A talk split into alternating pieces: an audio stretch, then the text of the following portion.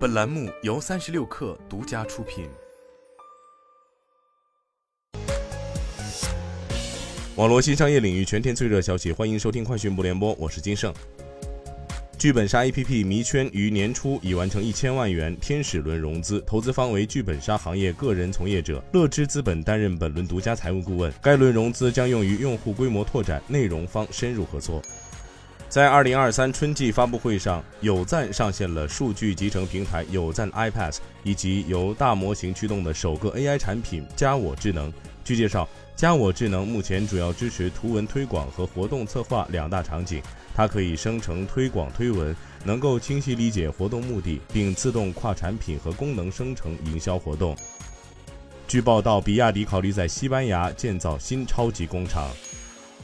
苹果公司一季度个人电脑出货量下降百分之四十点五，仍面临库存积压的 PC 厂商今年开局艰难。根据 IDC 的最新报告，随着疫情时代远程办公推动的需求激增消失，所有 PC 厂商的出货量合计下降百分之二十九至五千六百九十万台，低于二零一九年初的水平。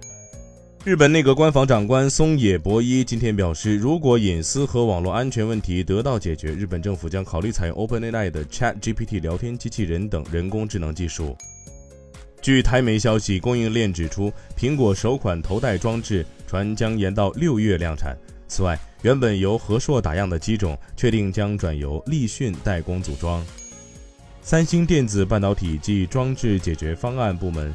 船可能从二零二三年第四季度起，将扇出型晶圆及封装正式导入量产，全力抢占晶圆代工关键制高点。